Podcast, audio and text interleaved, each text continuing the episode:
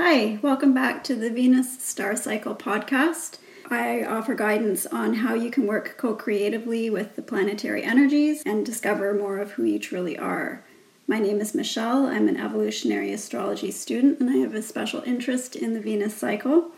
In my podcast, we're following the mythic journey of Venus as she descends into the underworld as the morning star and then rises as an evening star. Venus will pass through eight gates on her descent to the underworld, and this is when she joins the crescent moon in the morning sky. We are now at, at the early time of December, the 9th of December. Venus meets Scorpio in the heart chakra gate. This is where we're called to surrender to the ways we are no longer truly loving ourselves. Jupiter is in the sign of Taurus opposite this gate, helping to open up our heart space. Jupiter brings expansion, it brings growth, it brings new perspectives. Venus rules the sign of Taurus and is how we value ourselves.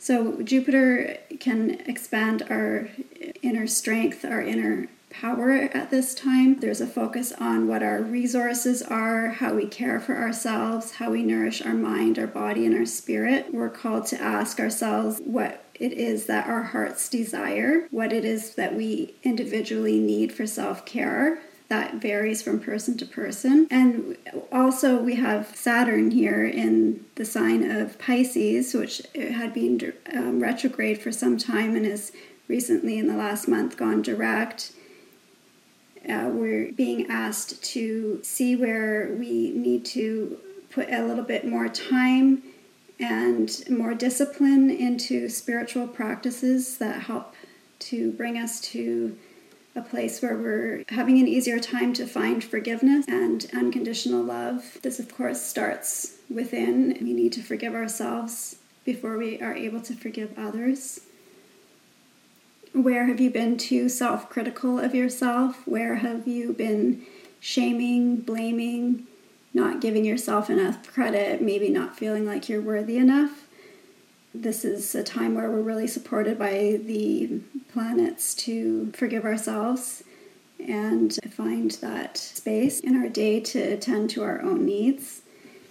We also have Neptune direct now and also supporting us for having more forgiveness and having more compassion for ourselves and others. Just after the new moon on the 12th, we will have Mercury going retrograde in the sign of Capricorn, and it will be retrograde until the uh, beginning of January.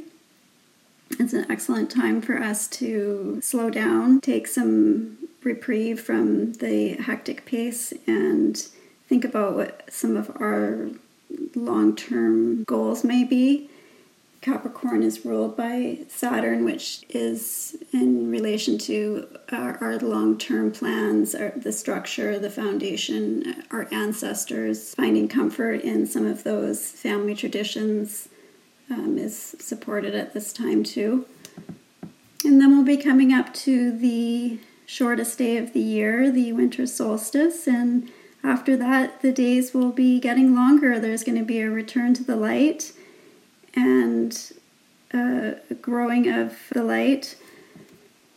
But for now, we're in a, a darker phase of the year, and it's it is a time for stillness. It is a time for reflection. We're at a time that rebirthing is very supported, especially with this Scorpio influence with Venus and the Moon meeting in Scorpio for the heart chakra gate. Scorpio is connected with our fears, our addictions, our codependencies, and so it's a good time to maybe check in and see how any of these may be impacting your relationships, impacting your relationship with yourself as well as your relationship with others.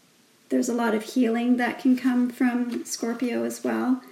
And again, a rebirthing an alchemizing of an old, decomposing that, reestablishing and growing something new and more improved, something that is more in resonance with where you're at today.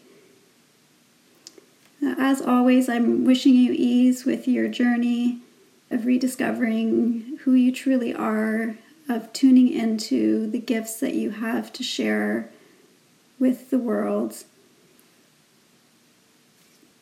Thank you for listening. I will be back sometime around the 9th of January when we will be meeting Venus and the moon in the sign of Sagittarius at the solar gate, the solar plexus chakra gate. Thanks again. Bye for now.